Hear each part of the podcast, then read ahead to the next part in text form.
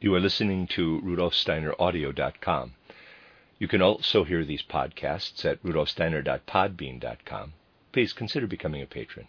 As well, there are two publishing houses, steinerbooks.org in America and rudolfsteinerpress.com in England, which are the sole publishers of Steiner into English and have given me permission to do these recordings. Please consider patronizing them as well. This is a reading of Collected Works, Volume 93A by Rudolf Steiner, 31 lecture notes, really entitled Foundations of Esotericism. And it's translated by Vera and Judith Compton Burnett. Lecture 1, given in Berlin on the 26th of September, 1905. In all esoteric teaching, it is important to learn how we should look at the things around us. Naturally, everyone experiences something or other when looking at a flower or anything else in the environment. It is, however, necessary to gain a higher standpoint, to penetrate more deeply, to connect specific observations with every object. This is the basis, for instance, of the profound medical insight of Paracelsus. He sensed, felt, and perceived the force inherent in a particular plant, and the relationship of this force to some corresponding function in man. For example, he perceived which organ of the human body was affected by digitalis purpurea, foxglove. To make this manner of observation clear, we will take a particular example. All religions have symbols. We hear much about these today, but such explanations are usually external and arbitrary. Profound religious symbols are, however, drawn out of the very nature of the things themselves. Let us consider, for instance, the symbol of the serpent, which was imparted to Moses in the Egyptian mystery schools. We will consider what inspired him, what gave him intuition. A fundamental difference exists between all those animal creatures having a vertebral column and those such as beetles, mollusks, worms, and so on, which have none. The entire animal kingdom falls into the main sections of the vertebrate and the invertebrate animals. In the case of the invertebrates, one can put the question where are their nerves situated? For the principal nerve cord passes through the spinal column. The invertebrates, however, do also have a nervous system, as is the case with human beings and vertebrate animals. With the latter, it is distributed outside of the spinal column, running alongside it. This, together with the solar plexus, is called the sympathetic nervous system. The invertebrate animals also possess the same system. However, it has more significance for them than for the vertebrates and man. With the invertebrates, this system is much more closely connected with the rest of the world than the nervous system in man's head and spine. The activity of man's nervous system can be obliterated in a condition of trance. Then the sympathetic nervous system comes into action. This occurs, for instance, in the case of somnambulists. The consciousness of the sleepwalker is spread out over the whole life of the environment and goes over into the other beings surrounding us. The somnambulist experiences things that are outside as if they are within him. The life ether is the element which everywhere streams around us, and the solar plexus is its mediator. If we were only able to perceive with the solar plexus, we should live in intimate communion with the whole world. This is how it is with the invertebrate animals. For instance, such a creature feels a flower as being within itself. In the earth organism, the invertebrate animal is somewhat similar to the eye and ear in man. It is part of the organism. There is actually a common spiritual organism which perceives, sees, hears, and so on through the invertebrate animals. The earth spirit is such a common spiritual organism. Everything which we have around us forms the body for this common spirit. Just as our soul creates eyes and ears in order to perceive the world, so does this common earth soul create the invertebrate animals as eyes and ears in order to see and hear the world. In the evolution of the earth, there came a time when a process of separation set in. A part separated itself off, as though in a tube. Only when this point of time was reached did it become in any way possible for some beings to develop, which could become separate entities. The rest are members of the one earth soul.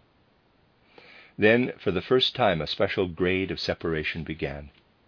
For the first time, the possibility arose that one day something would be able to say I, capital, to itself. This fact that there are two epochs on the earth the first, the epoch when there were no animals having a nervous system enclosed within a bony tube, and the second, the epoch in which such animals came into being. This fact is distinctly expressed in all religions. The snake is the first to enclose within a tube the selfless, undifferentiated gaze of the earth spirit, thus forming the basis of egohood this fact was impressed on their pupils by the esoteric teachers in such a way that they were able to say to themselves, quote, Look at the snake, and you will see the sign of your ego. This had to be accompanied by the vivid experience that the independent ego and the snake belong together. Thus, an awareness of the significance of the things around us was developed, so that the pupils endowed each being in the realm of nature with the appropriate feeling content. Moses also was forearmed by such an experience when he went out from the Egyptian mystery schools, and so he lifted up the snake as a symbol. In those schools, one did not learn in such an abstract way as one does nowadays. One learned to comprehend the world out of one's own inner perception. Today we have a description of the human being based on the external investigation of the different parts of his organism. But we can also find man described in old mystical and occult works. These descriptions, however, have arisen in quite another way than by anatomical examination. They are indeed of far greater exactitude and much more correct than what is described today by the anatomist for he only describes the corpse. The old descriptions were gained in such a way that the pupils, through meditation, through inner illumination, became visible to themselves. By means of the so called Kundalini fire, man is able to observe himself from within outward. There are different stages of this observation. The exact, correct observation appears at first in symbols, if man concentrates, for instance, on his spinal cord, it is a fact that he always sees a snake. He may perhaps also dream of a snake, because this is the creature which was placed out in the world when the spinal cord was formed, and has remained at this stage. The snake is the spinal column projected into the external world. This pictorial way of seeing things is astral vision, imagination. But it is only through mental vision, inspiration, that the full significance is revealed. This path of knowledge leads man to the recognition of the connection between microcosm and macrocosm, so that he is able to divide himself up among the kingdoms of nature and identify which part of the world each one of his organs belongs to. The old Germanic myth distributes the giant Ymir in this way. The dome of the heavens is made from his skull, the mountains from his bones, and so on. That is the mythological presentation of this inner vision. Each part of the world reveals to the esotericist its connection with something in himself. The inner relationship then becomes apparent. All religions point to this kind of intensive development. The Gospels also indicate it. The esotericist says to himself, Everything in the surrounding world, stones, plants, and animals, are signposts along the path of my own evolution. Without these kingdoms, I could not exist. This consciousness fills us not only with the feeling that we have risen above these kingdoms, but also with the knowledge that our existence depends upon them. There are seven grades of human consciousness trance consciousness, deep sleep, dream consciousness, waking consciousness, psychic, super psychic, and spiritual consciousness. Actually, there are in all 12 stages of consciousness.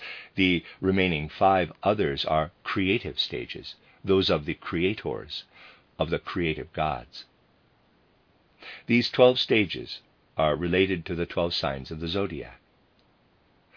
The human being must pass through the experiences of these 12 stages. He has ascended through the trance, deep sleep, and dream consciousness up to the present clear day consciousness.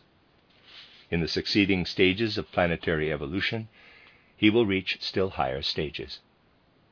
All those which he has already passed through, he will also retain within him.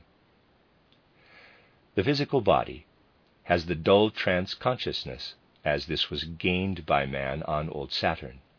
The human etheric body has the consciousness of dreamless sleep, as this developed on old Sun. The astral body dreams in the same way as one dreams during sleep. Dream consciousness derives from the old moon period. On our present earth, man achieves waking consciousness.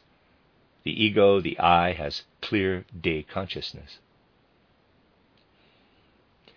Higher development consists in this that one casts out what is in one's own being in the same way as man has cast out the snake, thereby retaining the snake on a higher level in his spinal cord.